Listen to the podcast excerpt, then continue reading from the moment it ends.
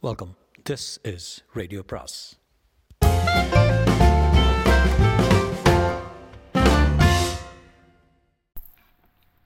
அனைவருக்கும் அன்பு வணக்கம். சுஜாதாவின் இருள் வரும் நேரம் பாகம் ஐந்து.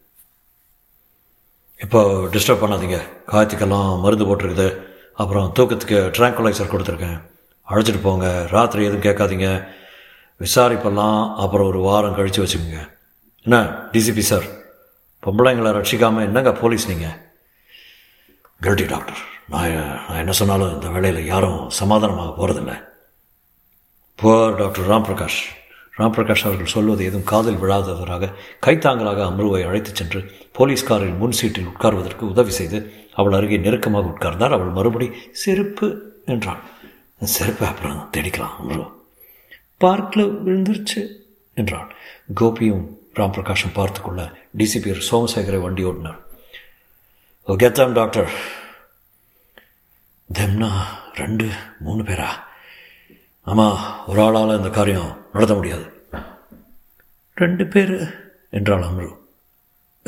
என்ன சொல்கிறேன் அம்ரு? என்றார் திடுக்கிட்டு. ரெண்டு பேர் இருந்தாங்க. ஒருத்தன் தான் எடுத்துகிட்டு போனான். செருப்பு அப்போ தான் விழுந்திருக்கணும். காரில் மௌனம் நிலவியது. அம்ரு தன்னிச்சையாகவே தொடர்ந்து பஸ்ஸில் நீங்கள் பாட்டுக்கு போயிட்டீங்க. பேந்தா மாதிரி முடிச்சுட்டு நிற்கிறேனா சட்டுன்னு பக்கத்தில் வந்து ஆட்டோ நிற்குது அம்மா ஏறுங்கம்மா அவர் போயிட்டாரு. பஸ்ஸில் அடுத்த ஸ்டாப்பில் பிடிச்சிடலாம். தமிழ் பேசுகிறாங்களா என்றார் சோமசேகர். தமிழ் தான்.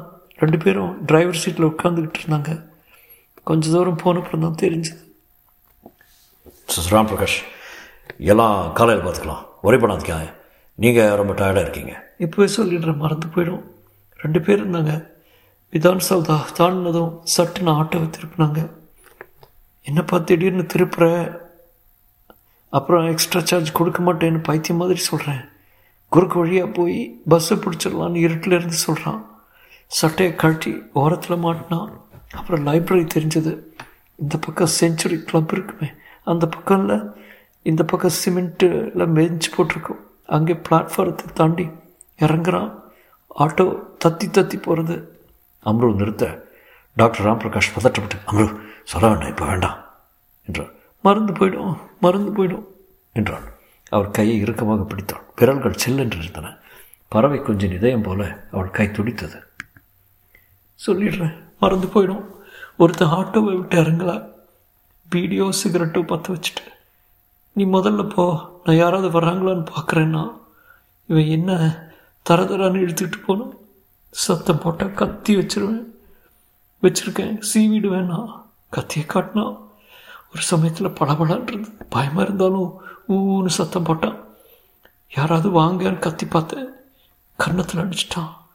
மண்டபத்துக்கு கொண்டு போய் கண்ணில் உட்கார வச்சு முழங்கால மாரில் கொடுத்து மடக்கி கை கட்ட விரலால கழுத்து நட்ட நடுவில் வச்சு அழுத்தி மொழி பிரிக்கிற மாதிரி பண்ணுறான் நான் அவனை கடித்தேன் பட்டுன்னு போட்டு உதற மாதிரி அடித்தான் அவனை கூப்பிட்டான்.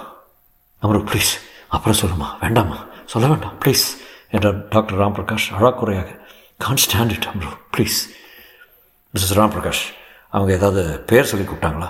குரு குருண்ணா முகத்தை பார்த்தீங்களா? இல்லை குரல் கேட்டுதா? முகத்தை பார்க்கல. குரல் சின்ன பையன்னு தோணுச்சு? எத்தனை வயசு இருக்கலாம்னு தோணுச்சு? இருபது. ரெண்டு பேருக்குமா?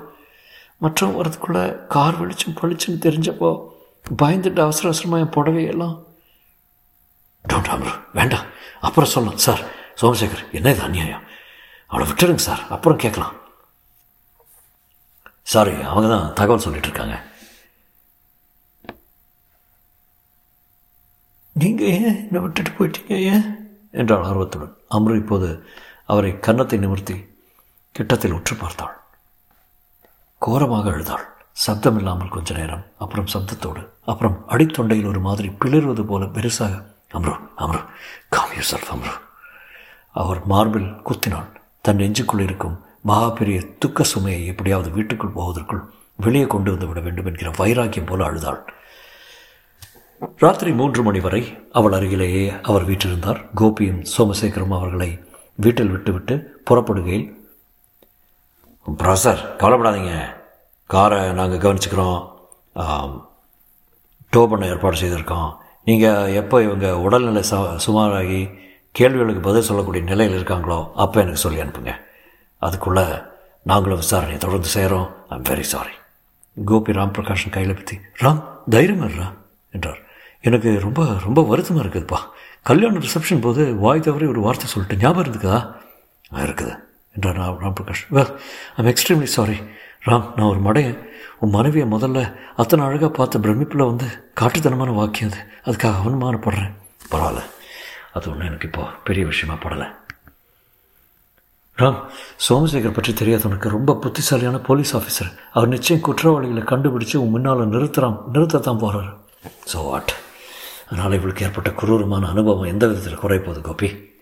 இல்லை ராம் இதை பற்றி காலையில் பேசலாம். குட் நைட் விளக்கை அணைப்பது அணைப்பதற்கு முன் படுக்கையில் மருந்தின் உதவியால் அயர்ந்து தூங்கிக் கொண்டிருக்கும் மனைவியை பார்த்தார். அம்ரோ என்று சன்னமாக அழைத்தார். நைட் பல்பை பொருத்திவிட்டு ஒரு டம்ளர் தண்ணி அரித்துவிட்டு கை கடிகாரத்தை பார்த்தார். மூன்றரை. ஜன்னல் வழியாக வெளியே பார்த்து கொண்டே கிட்டே நாற்காலியை நகர்த்தி கொண்டே உட்கார்ந்தார். அவள் கையை தன் இரண்டு கைகளில் இடையிலும் பத்திரப்படுத்தி தடவி கொடுத்தார். கன்னத்தை தொட்டார். அவள் திடுக்கிட்டு எழுந்தாள். அந்த அறை வெளிச்சத்தில் என்ன தோன்றியதோ வேண்டாம் வேண்டாம் தொடாது தொடாது வேண்டாம். தொடங்க என்று அவர் கையை உதறி தள்ளி விருட்டென்று எழுந்து அறையின் மூலையில் போய் தரையில் குந்தி உட்கார்ந்து கொண்டு தன்னை நத்தை போல சுருட்டி கொண்டாள் வேண்டாம் வேண்டாம் என்று அவள் குரல் நடுங்க அம்ரு அம்ரு பயப்படாத நான் நான் உன் புருஷன்.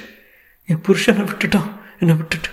பஸ் ஏறி போயிட்டான். வேண்டாம் என்னை எதுவும் செய்யாது. வேண்டாம் வேண்டாம் வேண்டாம் அம்ரு அம்ரு அம்ரு என்றா அவளை குலுக்கி விளக்கை போட்டாள் அவள் போட்ட அலறில் எதிர் வீட்டு விளக்கு உயர் பெற்றது. ஜன்னல் கதவு திறந்து சம்திங் ராங் ப்ரொஃபஸர் என்று கேள்வி கேட்டது. நத்திங் உடம்பு சரியில்லை. ஏதாவது ஹெல்ப் வேணுமா? வேண்டாம் ப்ளீஸ் ராத்திரி போலீஸ் வந்தாப்புல இருக்கே? காலையில் சொல்கிறேன் ப்ளீஸ் நீங்கள் தூங்க போங்க. அம்ரு பாருமா. நான் தான் ராம் பிரகாஷ் ராம் பிரகாஷ் ராம் ப்ரொஃபஸர் அவள் தலையை தடவிக்கொண்டு கொடுக்க முற்பட்டு கையை பிடுங்கி அதை வலிக்குமாறு வளைத்தாள். தொடாதே தொடாதே என்று அலறினாள். ஐயோ இல்லைம்மா இல்லைம்மா என்று கையை விடுவித்து கொண்டான். அம்ரு மறுபடி தன்னை சுருட்டி கொண்டு தரையில் படுத்தான். ராம் பிரகாஷ் செய்வதறியாமல் திகைத்தார். சற்று நேரத்துக்கு பின் ஃபோன் புத்தகத்தை எடுத்து டாக்டர் பத்மினி ராஜன் நம்பரை பார்த்து சுழற்றினார். பலமுறை அடித்த பின் ஒரு தூக்க குரலில் ஹலோ என்றது அலுப்புடன். டாக்டர் பத்மினி இருக்காங்களா?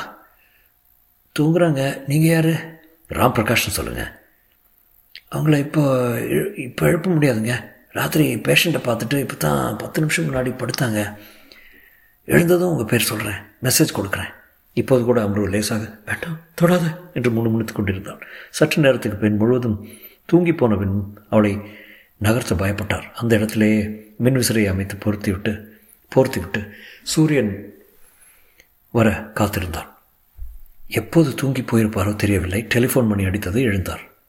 எத்தனை மணி என்று? என்ன இடம்? எதுவும் தெரியாமல் டாக்டர் ராம் பிரகாஷ் ஸ்பீக்கிங் நான் வர்ஷா பேசுகிறேன் எஸ் வர்ஷா கோபி இப்போ தான் சொன்னார் doctor I'm very very sorry உங்கள் மனநிலை எப்படி இருக்குன்னு என்னால் நினச்சி கூட பார்க்க முடியல. இந்த மாதிரி சமயத்தில் நீங்கள் தனியாக இருக்கக்கூடாது உங்களுக்கு ஆறுதல் சொல்ல யாராவது பக்கத்தில் இருக்கணும். டாக்டர் நான் உங்கள் வீட்டுக்கு வரலாமா? வர்ஷா வேண்டாம்.